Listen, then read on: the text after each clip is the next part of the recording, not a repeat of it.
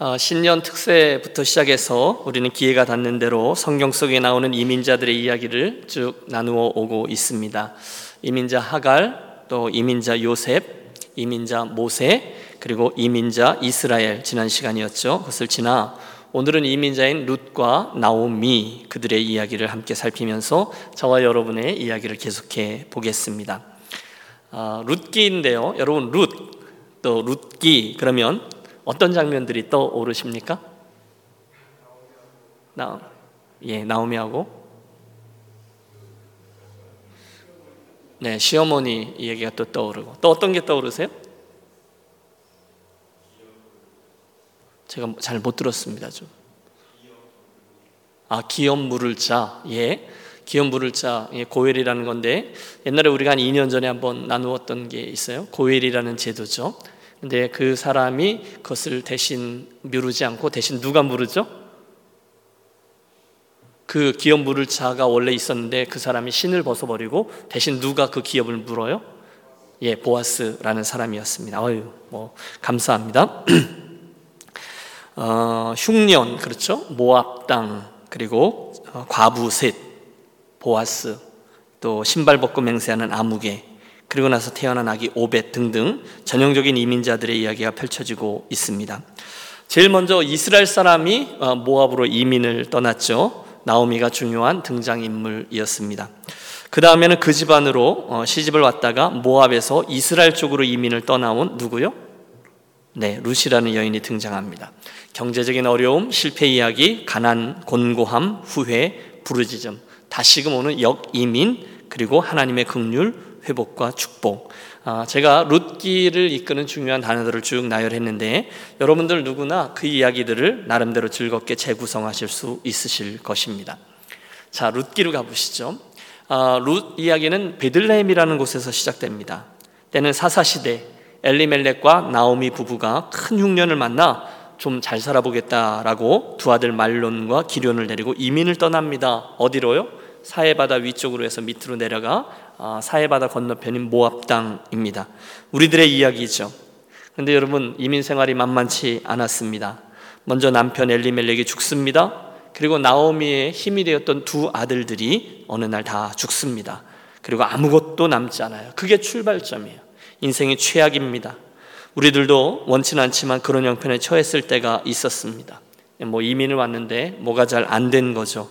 한심한 거죠. 내 자신이 너무 힘든 거예요. 비즈니스는 잘 안 되고 설상가상 남편이 중병으로 인해 먼저 세상을 떠납니다. 믿었던 아이들도 좀 잘 자라줬어야 되는데 어, 마음 들곳 없는 형편에 처하게 됩니다. 그게 그날 나오미의 형편이었다는 거예요. 돈도 없고 다만 가진 거라는 딸랑 두 며느리 그것도 젊은 나이에 청상 과부가 된 과부 셋들만 남습니다. 아무런 소망이 없어요. 여러분 이민 생활 하다가 여러분 어떠셨어요? 너무너무 힘든 밤이 왔어요. 그럼 어디 생각이 나세요? 고향 생각이 납니다. 가보면 별거 없는데 그래도 고향 생각이 납니다. 수없이 곤고한 나날들을 보내다가 그녀도 문득 베들레헴이 그리워진 겁니다. 떠난 지 벌써 10년이나 된 거예요. 실제로 여러분 베들레헴 땅하고 어, 모압 땅하고는요 가운데 골짜기 위에 커다란 사해 바다가 있고 양쪽에 해발 한 800m 정도 되는 고지의 위치에 있었습니다. 그러므로 날씨가 좋거나 또는 밤 같은 경우에 이쪽에서 저쪽이 보이고 저쪽에서 이쪽이 보이는 거예요. 그러니까 저 건너편에 있는 우리 고향 땅 베들레헴이 보이는 겁니다. 어, 저기가 내가 떠나온 곳이지 고향을 그리워하다가 어느 날 하나님께서 그곳에 흉년이 그치게 하셨다라는 말을 듣고는 다시금 돌아갑니다. 중간에 우리가 잘 아는 스토리가 있어요. 오늘 우리 함께 대했죠. 얘들아, 베들레헴으로 돌아가면 모압 사람인 너희들은 아무것도 없으니 친정으로 돌아가서 새로운 인생을 시작하렴. 진솔한 시어머니의 제안에 오르바는 돌아가고 룻은 끝까지 어머니와 어머니의 하나님을 붙들고 따라옵니다. 그 다음 장면이 바뀌죠. 짠 베들레헴에 다시금 정착한 나오미와 룻은 햇세리의 하나님 신실하신 하나님의 손길에 의해서 이삭을 줍다가 만난 친족 보아스를 통해 하나님의 은혜를 입습니다. 보아스와 결혼을 하고 거기서 난 후사 오벳을 얻고 그 가문을 다시금 일으켜 세워요. 그 오벳이 누구냐? 바로 다윗 왕의 할아버지 그리고 훗날 예수 그리스도까지 이어지는 계보를 이루는 기적의 주인공입니다. 결국 여러분이 나오미와 이 룻의 이야기는 힘든 이민자의 여정에 임했던 우리 하나님의 회복과 축복 이야기로 마무리되고 있어요. 2년 전쯤에 저는 여러분들과 함께 이 금요일 강단에서 10번에 걸쳐서 룻기를 쭉 강의했었는데요. 그때 하나님이 우리들에게 주셨던 따뜻한 그 은혜를 잊을 수 없습니다. 그 중에 오늘 저는 여러분과 함께 이민자의 삶 속에 일어난 중요한 장면들 세 군데를 집중하며 각각 그곳에 임한 하나님의 은혜를 나누어 보려고 하는 겁니다. 첫 번째 은혜죠. 이민자의 자리에서 대하는 롯과 이 룻과 나오미의 이야기는 우리들에게 선명한 하나님의 은혜 한 가지를 보게 해주는데 그것은 바로 찾아오시는 은혜입니다. 따라해 주세요. 찾아오시는 은혜. 그럼 세 가지니까 잘 기억해 보세요. 찾아오세요. 누가 찾아옵니까? 우리 하나님이 찾아오십니다. 사실 여러분 룻기서 1장에 나오는 그 나오미의 고난은 정말 처절합니다. 사사 시대라고 했거든요. 아마 이 룻기를 기록한 저자의 어떤 의도가 숨겨져 있는 것 같아요. 사사 시대는 각자 소견에 오른 대로 행하는 시대거든요. 그래서 엘리멜렉과 나오미가 어쩌다가 이민을 떠나는지 잘 모르지만 글쎄요. 베들레헴에 흉년이 왔다 했으니까 좀 더 잘 살아보겠다라고 이민을 떠난 것이죠. 그럴 만도 했습니다. 그 흉년은요, 1년, 2년에 끝난 흉년이 아니라 자그마치 10년이나 지속된 흉년이었습니다. 그러니까 한 2년, 3년쯤 버티니까 더 이상 버틸 수가 없었던 것 같아요. 그래서 이민을 선택했습니다. 그런데 희망을 찾아 떠나왔던 그 모압 땅에서 남편과 두 아들이 차례로 세상을 떠납니다. 여러분 이건요, 아 그럴 수 있지 그 정도 이야기가 아니에요. 고대 세계에서 지금 이 형편은 전혀 재개 가능성이 없는 아무런 소망이 없는 그런 상황입니다. 세 명의 사회적인 약자들, 누구 하나 그들을 건져줄 사라가 없는 세 명의 여인들만 덩그러니 남겨진 거예요. 자연히 나오미가 절규하죠. 하나님, 어떻게 이럴 수 있습니까? 왜 나를 치십니까? 왜 나에게 이런 벌을 주십니까? 왜 나를 이렇게 괴롭게 하십니까? 실제로 룻기서 1장에 보면 나오미의 이 절규가 반복하여 기록되어져 있습니다. 정확히 이렇게 표현되어 있어요. 여호와의 손이 나를 치셨다. 여호와께서 나를 징벌하셨다. 전능자가 나를 심히 괴롭게 하였다. 아무리 생각해도 이건 설명이 되지 않습니다. 그러니 찾다 찾다 해석이 안 되는 거잖아요. 그러니까 하나님에게 원망의 화살을 돌릴 수밖에요. 우리도 종종 고난을 만나면 그렇게 행동합니다. 설명이 잘 안 돼요. 저도 20대 초반에 어머님의 투병 생활을 함께 겪는데 너무너무 힘드니까 달리 생각할 여유가 없더라고요. 그러니까 뭐 나오느니 원망뿐이에요. 하나님께 나아가 이유를 묻고 따집니다. 왜 이럽니까, 하나님? 우리 어머니 그 착한 권사님 일평생 선하게 사셨는데 그나마 아들놈 하나 있는 것도 신학교 다 보냈는데 그런데 하나님 어떻게 이러실 수 있습니까? 설명이 안 되니까 하나님께 따지는 겁니다. 여러분은 어떠세요? 비슷한 경험들 있지 않으셨습니까? 혹시 오늘 그 과정을 통과하고 계신 분은 아니 계십니까? 잠잠히 따져보았어요. 여러분, 성도에게 있는 고난이 있어요. 근데 그 이유가 여러 가지로 설명될 수 있습니다. 여러분, 한번 들어보시겠어요? 첫 번째, 고난에는요, 하나님의 뜻대로 받는 고난이 있습니다. 사도 바울 같은 이가 그랬죠. 하나님의 큰 그림이 있어요. 그래서 사도 바울은 그 고난을 감당했습니다. 우리를 연단하기 위해서 주시는 고난도 있습니다. 두 번째죠. 이스라엘 백성들의 광야 40년이 하나님이 그들을 훈련시켰던 여정이었어요. 세 번째는 뭘 잘못했기 때문에 오게 된 징계로서의 고난이 있습니다. 사랑하는 이들이니까 그들을 징계하시죠. 깨닫게 하시는 거예요. 여러분 다윗 인생의 후반부에 있었던 여러 개의 고난들 바로 그런 경우였을 것입니다. 어, 네 번째는 죄 때문에 받는 징벌 고난도 있습니다. 소돔과 고모라 그렇죠? 너희 중에 누구든지 살인이나 도둑질이나 악행이나 남의 일을 간섭하는 자로 고난을 받지 말려니와 베드로 사도는 분명히 악한 행동, 죄로 인해서 얻게 되는 고난이 있다라고 이야기합니다. 또 다섯째, 믿음을 시험하기 위한 고난도 있습니다. 아브라함에게 하나님이 아브라함을 시험하시려고 내 아들 이삭을 독자 이삭을 내게로 바치라 하셨던 경우가 그 경우입니다. 여섯째, 성도로서 당하는 고난도 있습니다. 아, 예루살렘 교회에 핍박이 있어서 사람들이 흩어지면서 받게 되어졌던 고난이 있습니다. 그리고 마지막 일곱 번째는 솔직히 이유를 모르면서 당하게 되는 고난이 있습니다. 도대체 모르겠습니다. 왜? 왜? 정답은 몰라요. 그런데 저는 이 나오미와 룻의 고난이 그런 고난일 거라고 생각합니다. 우리는 어려움을 만날 때마다 흔히 여섯 가지 이유들 가운데 우리 고난의 이유를 찾습니다. 어떤 분은 룻기를 열면서 처음부터 이렇게 이야기하는 분이 계세요. 베들레헴을 떠나지 말았어야 된다고. 베들레헴은 떡집이라고. 말씀의 집인데 베들레헴을 떠나니까 이렇게 흉년이 온 거라고. 그런데 여러분 성경을 자세히 읽어 보십시오. 이미 흉년이 왔었어요. 그리고 기근이 있어서 떠난 일 자체를 가지고 뭐라 하시는 않으셨어요. 또 사사 시대니까 자기의 소견에 옳은 대로 행했을 것이고 여러분 엘리멜렉이라는 그 남편의 이름이 하나님은 나의 왕입니다인데 룻기 어디에도 이 모압으로 이민을 결정할 때 하나님께 묻거나 신앙적인 고민을 했다는 흔적이 없다는 걸로 봐서 이건 하나님의 선택에 반한 선택이었다. 이렇게 확정적으로 해석하는 이도 있습니다. 몰라요, 아무도. 또 나오미도 혹시나 혹시나 자기 두 아들들을 이방 결혼을 시켰기 때문에 그런 어려움을 겪었다. 이렇게 생각했을지도 모르겠어요. 그러나 정답은 성경에 나오지 않습니다. 추측들만 가능한 거죠. 하지만 룻기는 그 답을 우리들에게 말해주지 않아요. 그리고 우리는 압니다. 모든 것이 우리 인생에 일어나는 모든 일들이 우리가 생각하는 대로 이렇게 간단히 인과 응보의 법칙에 따라서 일어나고 결정된다. 그렇지 않다는 것을 우리는 잘 알고 있습니다. 그래서 저는요, 지금 이 상황에서 그들이 당한 고난의 이유를 일단 잘 모른다로 해놓고 그 다음 이야기를 진행해 보아야 된다라고 생각합니다. 결국 이 모든 이야기들을 합력하여 선을 이루시거든요. 엘리멜렉, 나오미, 룻, 보아스, 아무개 등등 등장인물이 나오지만 여러분 룻기를 1장부터 4장까지 다 읽고 나서 딱 덮으면 우리는 선명하게 하나님이 이 모든 이야기들의 주인공이시구나라는 것을 고백하게 됩니다. 그래서 일단 고난의 이유는 따지지 않고 넘어가 봅니다. 그러나 중요한 건 이거예요. 그렇게 형편없는 어려움 속에 던져졌던 이들에게 하나님께서 먼저 스스로 다가와 주셨다는 사실입니다. 할렐루야. 여러분, 하나님이 먼저 찾아오셨다는 이야기를 하려고 이렇게 길게 말씀을 드린 거예요.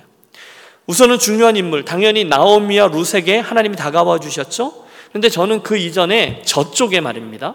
그 베들렘 땅에 하나님께서 그곳에서 고생하고 있던 이스라엘 백성들을 기억하고 다가오셨다라는 사실부터 주목하고 싶습니다. 혹시 성경을 펼치셨으면 1장 6절을 한번 보세요.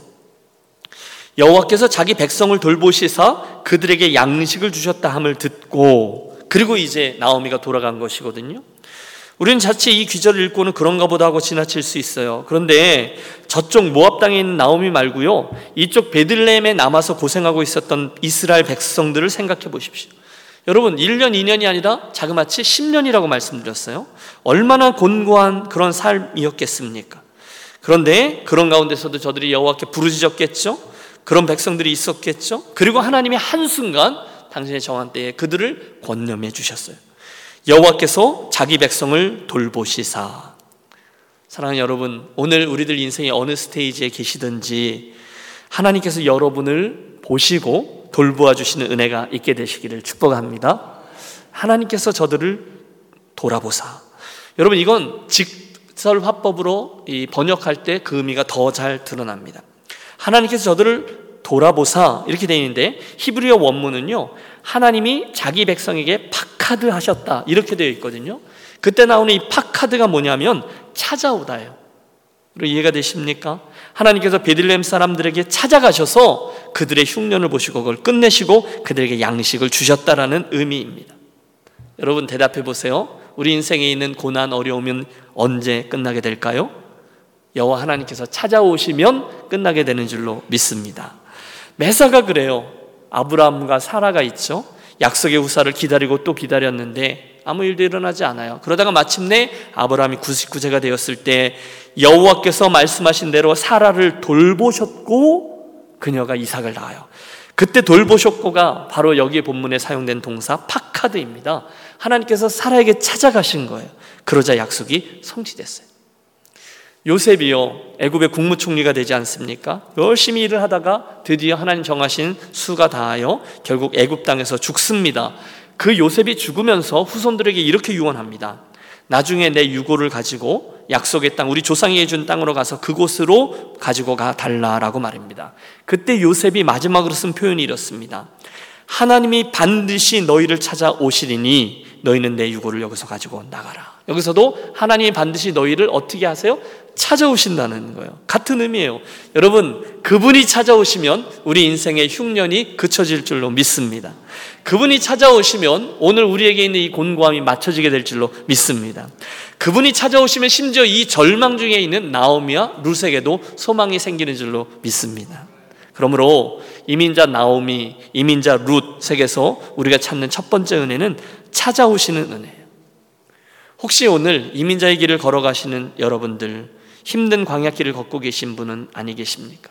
기도하는데 생각이 그 내 생각보다 응답이 속히 오지 않아요. 하나님은 자주 침묵하시잖아요. 게다가 어쩔 때는요, 하나님이 전혀 움직이지 않으세요. 너무너무 답답합니다. 하나님 정말 나를, 하나님 정말 나의 가정을 돌보고 계신 건 맞습니까? 의심도 듭니다. 그런데 여러분, 이 점을 기억하시기 바랍니다. 구름 기둥과 불 기둥은요, 매일매일 규칙적으로 움직이거나 또는 내가 원하는 타임라인대로 움직이지 않습니다. 그분이 주인이기 때문에요. 그런데 그때 우리들이 해야 될 일은 그러거나 말거나 여전히 믿고 거기에 머무는 것입니다. 믿습니까? 하나님의 구름 기둥과 불 기둥은 40년 동안 그들과 늘 같이 있었어요. 그러므로 제가 종종 그런 표현을 쓰잖아요. 딴 일 하다가 가만히 있어봐. 하나님이 우리와 함께 하지 않으면 어떡하시지? 그리고 이렇게 쳐다보는데 여기에 자기들을 시원하게 가려주는 구름 기둥이 있어요. 하나님이 나와 함께하고 계시는구나 라는 것을 믿는 거예요. 그리고 머무는 거죠. 그냥 머무는 게 아니에요. 믿고 머무는 거죠. 뭘 믿는 겁니까? 하나님의 선하심과 나를 향한 그분의 사랑을 믿는 거예요.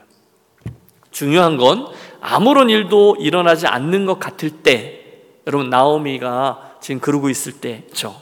이스라엘 백성들이 그곳에 그러고 있을 때죠. 오늘 우리가 기도하고 기도하고 또 기도했는데 나의 고난의 끝이 어딘지 모르겠어요라고 생각될 때가 있어요. 그때 우리가 할 일은 그곳에 하나님의 나를 향한 사랑을 믿고 그곳에 여전히 있는 것입니다. 저는 이게 성도에게 있는 가장 어려운 일이라고 믿습니다. 기도하고 기도하고 또 기도하는데 하나님이 아무 말씀도 하지 않으시는 것 같아요. 여러분 그럴 때가 있으시죠. 그때 우리가 할 일은 그분의 동행하심을 믿고 끝까지 기도하는 것인 줄로 믿습니다. 동의하세요? 비록 아무런 답이 없어요. 밋밋한 시간들이 흘러가는 것처럼 느껴져요. 그때 우리 자신을 의심과 불평으로 내던지는 것이 아니라 인내하며 기도하는 것만이 정답입니다. 여러분 이 점을 유념하십시오. 다른 방법이 있습니까? 없습니다. 성경을 쭉 읽어보십시오. 그 상황에 우리에게 다른 방법을 주시지 않았어요. 그러나 결국 하나님의 시간이 되면 그분은 저와 여러분에게 찾아오시는 은혜로 다가오셔서 문제를 해결해 주실 줄로 믿습니다. 성도는요, 특별히 이민자는요, 찾아오시는 은혜로만 이 이민자의 광야길을 통과해낼 수 있어요. 이민의 여정은요, 하나님이 찾아오실 때까지 그 찾아오시는 때를 고대하며 기대하며 걷는 거예요. 따라해 주세요. 찾아오시는 은혜. 그 은혜를 기다리며 믿고 기도하는 것만이 정답이에요. 다른 방법은 없어요.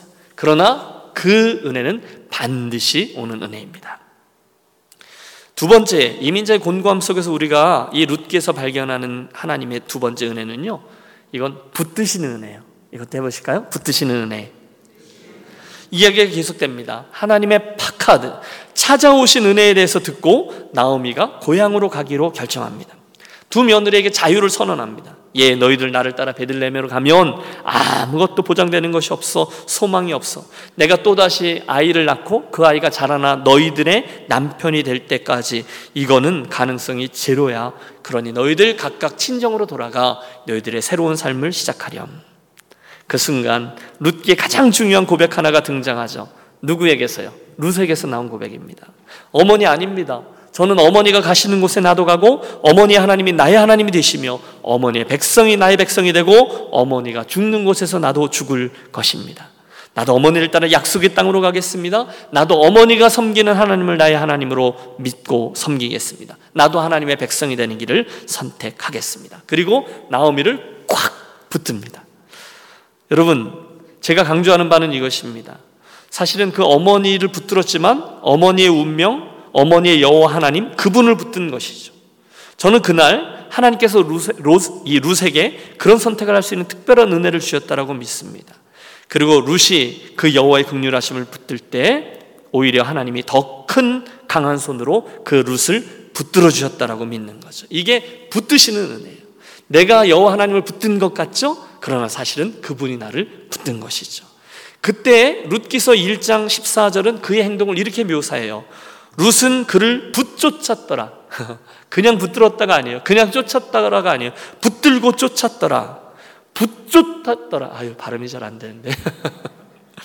여러분, 이 붙쫓았더라 라는 말씀에서 무엇을 느끼세요? 붙쫓았더라.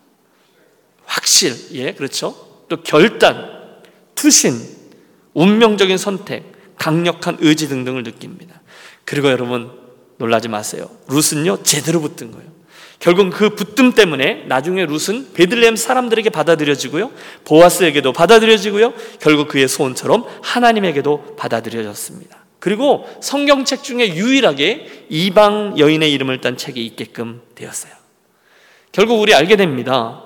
이민자 룻의 인생에 있어서 가장 잘한 일은 시어머니 나오미를 붙들었던 일이었어요. 아니 시어머니 나오미의 하나님 여호와를 붙들었던 일이었어요. 붙쫓았어요. 저는 이게 가장 훌륭한 은혜라고 생각합니다.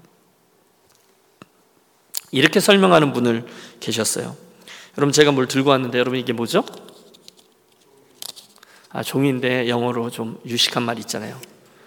예, 이게 포스트잇이잖아요. 예? 여러분 그렇죠? 예. 여러분 이 포스트잇이 대단한 발명품 아닙니까? 이건 쉽게 어디든지 붙였다 떼었다 할 수 있어요. 어디나 붙어요 이게. 이거 보세요. 그런데 어디나 붙는데 또 붙었다가도 나중에 떼면 뗀 곳에 그 흔적이 남아요, 안 남아요? 안 남습니다. 정말 놀라운 거예요. 근데 이걸 신앙적인 용어로 바꾸면 발명품은 되게 좋은 거지만 실용적인 거지만 신앙적으로 이건 최악의 신앙 형태다라고 말할 수 있다는 거예요. 포스트 잇 같은 신앙생활이 있다는 거예요. 우리가 하나님에 대해서 때로는 붙었다가 또 때로는 떼어졌다 하면서 걷는 모습을 말하는 거예요. 뭔가가 필요하면 하나님께 나가서 기도하고 하나님을 찾고 여러분 연말되고 연초가 되면 하나님을 찾잖아요. 또 뭔가 위기를 만나면 우리가 하나님을 찾잖아요. 그런데 그랬다가도 상황이 조금 괜찮아지면 배가 불러지면 툭 하고 떨어집니다. 그리고 더 이상 가서 붙지 않습니다. 포스트잇이에요. 여러분 절대로 포스트잇과 같은 신앙생활 하지 마시고 대신 crazy 본드 같은 신앙생활을 하시기를 바랍니다. crazy 본드는 뭐죠? 일단 딱 붙으면 어떻게 돼요? 절대로 떨어지지 않습니다. 유치하지만 드리는 말씀의 포인트를 이해하셨으리라 믿습니다. 우리가 하나님께 어떻게 붙어야 돼요? 포스트잇처럼 붙어야 돼요? 아니면 crazy 본드처럼 붙어야 돼요? crazy 본드처럼 붙고 믿어야 된다는 거죠. 믿음 생활은 포스트잇이 거예요. crazy 본드라는 거죠. 중간에 별일들이 많습니다. 여러분 사도 바울이 우리 이번 주에 읽었어요. 중간에 슬픈 표현을 하나 써요. 데마는 외로움 속에 사도 바울이 고백해요. 데마는 세상을 사랑해서 떠나갔다라고 얘기합니다. 초대교회 충성스러운 일곱 명의 집사들을 아시죠? 안수 집사. 그 중에 한 명인 니골라인데 나중에 니골라는요 변절자가 돼서 진리를 떠나 니골라 당의 아, 무리를 이룹니다. 그런데 그들에 비하면 룻은 저가 붙든 여호와 하나님 그분의 백성됨을 끝까지 붙들고 걸어갔습니다. 별일이 많아요. 그러나 그렇게 가요. 지난번에 네팔의 유승재 선교사님 또 정희 선교사님과 대화를 하다가 제가 그분들이 누군지 모르고 그분들의 이야기를 설교에 언급했던 그 이야기를 지적하는 것을 들었어요. 히말라야 고지에 어린 아이들을 데리고 들어가 그 땅의 영혼들을 사랑하겠다고 섬기면라고 애쓰며 수고하다가 이 한국 선교사님인데 추운 겨울날 아침에 일어나 보니 금쪽 같은 두 아들이 숨을 쉬지 않습니다. 고산지대 산소가 부족한데 추워서 난로를 떼다가 보니 그만 이산화탄소가 너무 많아서 세상을 떠났어요. 여러분 보통 이렇게 되면 그 부모들은요 하나님을 원망하고 떠나야 됩니다. 그런데 그분들은 그 두 아이를 그 땅에 묻고 눈물로 계속해서 그 길을 걸어갑니다. 포스트잇이에요? 아닙니다. 크레이지 본드입니다. 순회 선교당 김용희 선교사님의 간증에도 나오는 또 다른 선교사님도 기억합니다. 제대로 해보겠다고 아이들도 그 어, 예민한 나이의 아이들도 현지인 학교로 그냥 다 보내면서 어렵게 어렵게 사역을 감당하다가 어느 날 아버지 선교사님이 피를 토하며 쓰러지죠. 한국에 돌아와 진단을 해보니 암 말기고 어, 수술을 하려고 열었는데 이미 손을 쓸 수가 없어서 다시 덮고 얼마 남지 않은 인생 그러나 내가 이렇게 쓰러질 수는 없다 선교하다 죽겠다고 아무도 알아주지 않는 그 땅으로 들어가서 마지막 섬기다가 또 다시 쓰러집니다. 고국으로 돌아와 병원에 누워서 마지막 숨을 몰아쉬는데 너무도 고통스러워하며 하루하루 생명을 연장하는데 아버지의 삶을 이해하지 못해서 큰 상처 가운데 있던 큰 딸이 그곳에 와서 관계 위기까지 있었던 딸이 와서 아빠의 손을 붙잡고 이야기합니다. 아빠, 아빠의 선교는 실패한 게 아니에요. 제가 나머지를 이어서 할 거니까요. 그 눈물의 고백을 들은 아버지가 그제서야 눈을 감습니다. 여러분 이게 포스트잇이 아니에요. 이게 크레이지 본드인 거죠. 여러분 이민자로 살아갈 때 저와 여러분이 포스트잇을 좀 생각해 보세요. 그렇게 예수 믿는 게 아니라 한 번 붙으면 절대로 떨어지지 않는 그리고 내가 또 어쩔 땐 내가 연약해서 이렇게 떨어질 것 같지만 나를 붙들고 계신 하나님의 손 때문에 결단코 떨어지지 않는 그 믿음으로 우리 하나님을 붙들고 쫓아가는 저와 여러분이 되시기를 권합니다. 그때 우리들 이민자의 남겨진 여정은 우리보다 더 강한 팔로 우리 인생을 붙드시는 하나님의 은혜가 아, 자리하고 또 그분의 은혜가 이끌어가게 될 줄로 믿습니다. 맨 처음에 나를 찾아오시는 은혜, 두 번째는 붙드시는 은혜. 그리고 세 번째 룻기에서 우리가 보는 것이 다시 시작하게 하시는 은혜라는 거예요. 어떤 은혜요? 다시 시작하게 하시는 은혜. 여러분 원래 나옴이라는 이름의 뜻이 기쁨이거든요. 그런데 그녀가 모압으로 이민길에서 너무 많이 상한 거죠. 그래서 베들렘에 돌아왔더니 사람들이 나오미가 돌아왔어, 나오미가 돌아왔어 라고 말할 때 그녀가 말합니다. 나를 나오미라 부르지 말고 이제 마라라 부르라. 나오미는 기쁨이란 뜻이고 마라는 쓰다라는 뜻이거든요. 고통스럽다. 그러니까 그녀가 외친 거예요. 더 이상 나를 기쁨의 나오미로 부르지 말고 쓰다 고통스럽다라는 마라라 부르라. 여러분 이게 우리들의 이야기가 될 때가 참 많아요. 결코 쉽지 않습니다. 여러분 어, 이민교회 목회자로 살다 보면 우리 이민교회 식구들의 그 스토리들을 알게 되잖아요. 항상 뭐가 확실하지 않아요. 뭘 해도 불안불안할 때가 많아요. 어쩔 때는 뭔가가 좀 되는 것 같지만 그렇다고 완전히 편안한가 그렇지도 않아요. 중간중간에 몸이 아프기도 해요. 가정에 문제가 생기기도 해요. 자식들이 속을 썩여요. 여러분, 열 가지가 다 잘 되다가도 한 가지가 안 되면 사람의 마음이 확 무너지지 않습니까? 안 겪어봐서 모르시겠어요? 음? 정말 그래요. 다 잘 되다가도 무엇인가 하나 무너지면 하나님 막 원망스러울 정도까지 막 마음이 깔아질 때가 있어요. 그런데 여러분 놀라운 것은 뭐냐면요. 그런 극과 극을 오가는 우리의 여정에 늘 먼저 다가오셔서 정말 낙심되고 너무너무 연약해져 있는 우리들을 향한 하나님의 은혜의 손길이 다시 있더라는 거예요. 그게 다시 시작하게 하시는 은혜예요. 여러분 저와 여러분의 지금까지 여정이 다시 시작하게 하는 은혜 때문에 여기까지 이룬 줄로 믿습니다. 그때는 정말 끝인 것 같았어요. 이번 고비는 정말 못 넘길 것 같았어요. 정말 다 필요 없어요. 여러분 정말 죽고 싶지 않던가요? 너무 힘들고 숨이 안 쉬어져요. 지금 나오미가 그러고 있는 거예요. 그는 정말로 전능자 하나님을 원망하면서 나를 나오미가 아니라 말하라고 부르라. 전능자가 나를 힘들게 했다. 나 이제 그분 안 믿을란다. 그랬던 것은 아니에요. 그렇죠? 그런데 너무너무 속상하니까 너무 힘든 상황을 표현하다 보니까 그렇게 말이 나온 거죠. 이민을 갔다가 남편을 잃었어요. 사랑하는 믿었던 두 아들들도 잃었어요. 그러면 거의 실성할 만한 수준이죠. 그렇게 찢어질 대로 찢어진 가슴과 형편을 안고 베들레헴으로 찾아왔는데 그 상처로 인해서 그 가슴에 뭉글뭉글 아주 핏덩이가 뭉쳐 있는데 그런 그녀에게 기다리고 있던 게 있었어요.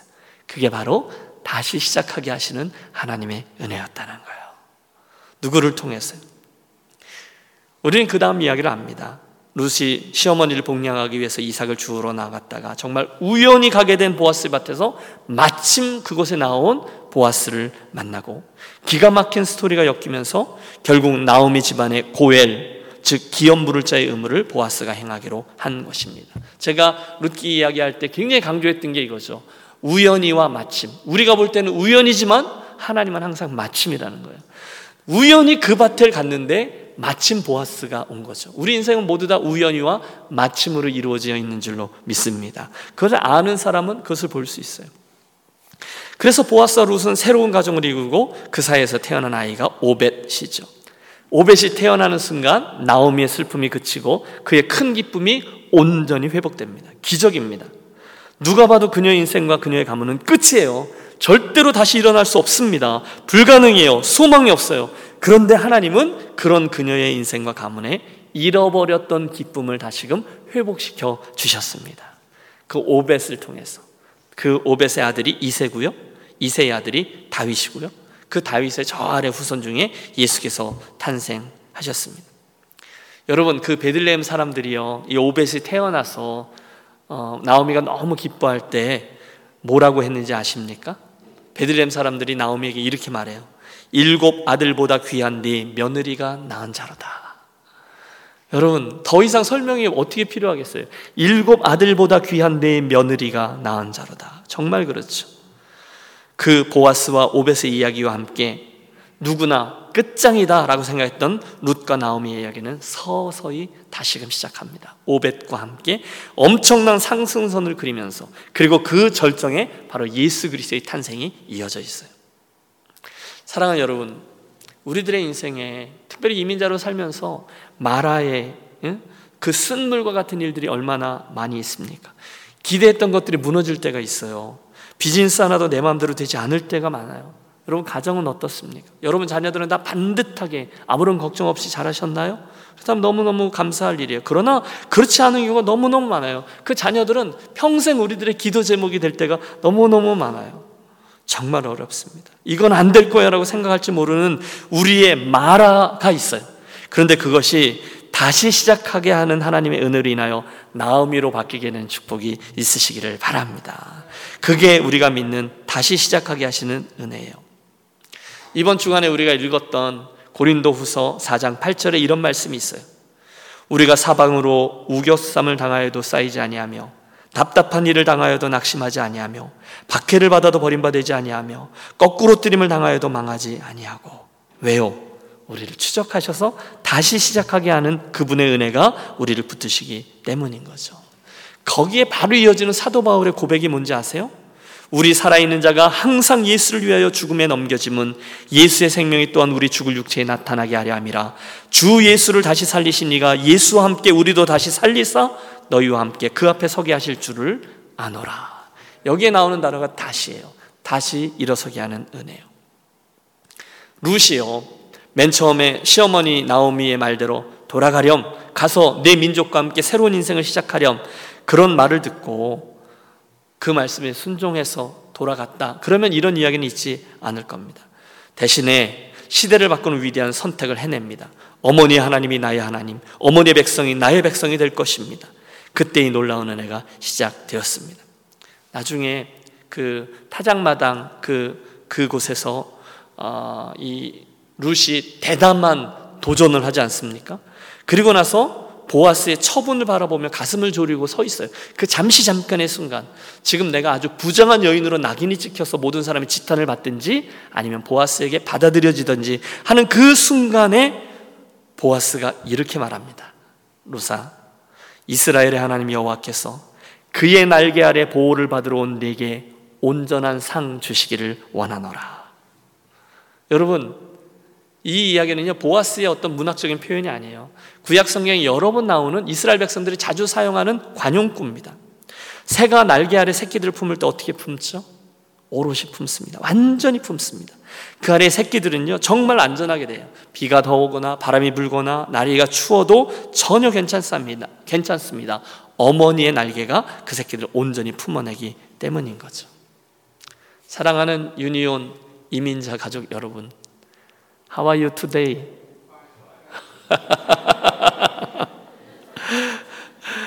별일 많은 우리 이민자의 여정을 이 루세 인생을 통해서 보고 배우고 구하는 세 번째 은혜가 바로 이 다시 시작하게 하시는 은혜인 거죠.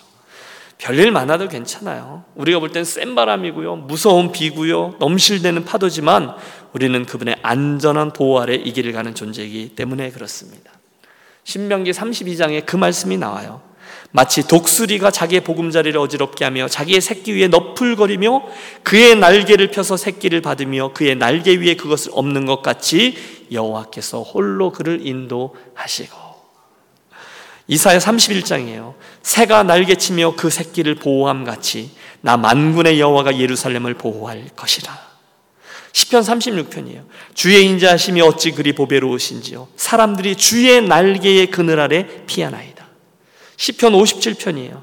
하나님이여 내게 은혜를 베푸소서 내 영혼이 주께로 피하되 주의 날개 그늘 아래에서 이 재앙들이 지나가기를 피하리이다. 여러분 그게 루시 경험했던 하나님의 보호하심이죠.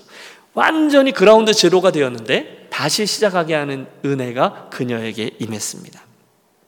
말씀을 정리해 봅니다. 이 밤 우리가 이어지는 또 다른 이민자 이야기인 나오미 그리고 룻 이 두 방향의 이민 이야기에서 우리는 세 가지 선명해 보이는 하나님의 은혜를 발견합니다. 기억해 보세요. 첫째는 찾아오시는 은혜. 둘째는 붙드시는 은혜. 셋째는 다시 시작하게 하시는 은혜요. 그리고 그 세 가지 은혜는 고스란히 우리들 이 밤의 기도 제목이 되는 거죠. 아, 우리 기도를 하기 전에 찬송가 419장 우리 주 날개미 내가 편안해시네 이 찬송을 함께 부르면서 신앙적인 반응을 하겠습니다. 찬송을 부르는데요. 우리가 그날의 룻이 되는 거예요. 우리가 그날의 나오미가 되는 거예요. 그들의 이야기를 함께 통과하며 찬송하겠습니다. 찬송하실 때 어, 여러분 제안합니다. 우리들 이민자로 걸어오는 이 여정 또 나의 실패, 낙심했던 일, 곤고함, 돌이킴 그리고 또 붙듦 다시 시작하는 은혜를 바람 등등 그렇죠? 보아스 이야기, 오벳 이야기, 다윗 이야기, 그리스도로 이어지는 은혜 이야기를 묵상하며 아, 우리가 이 은혜를 어, 고백하며 부르겠습니다.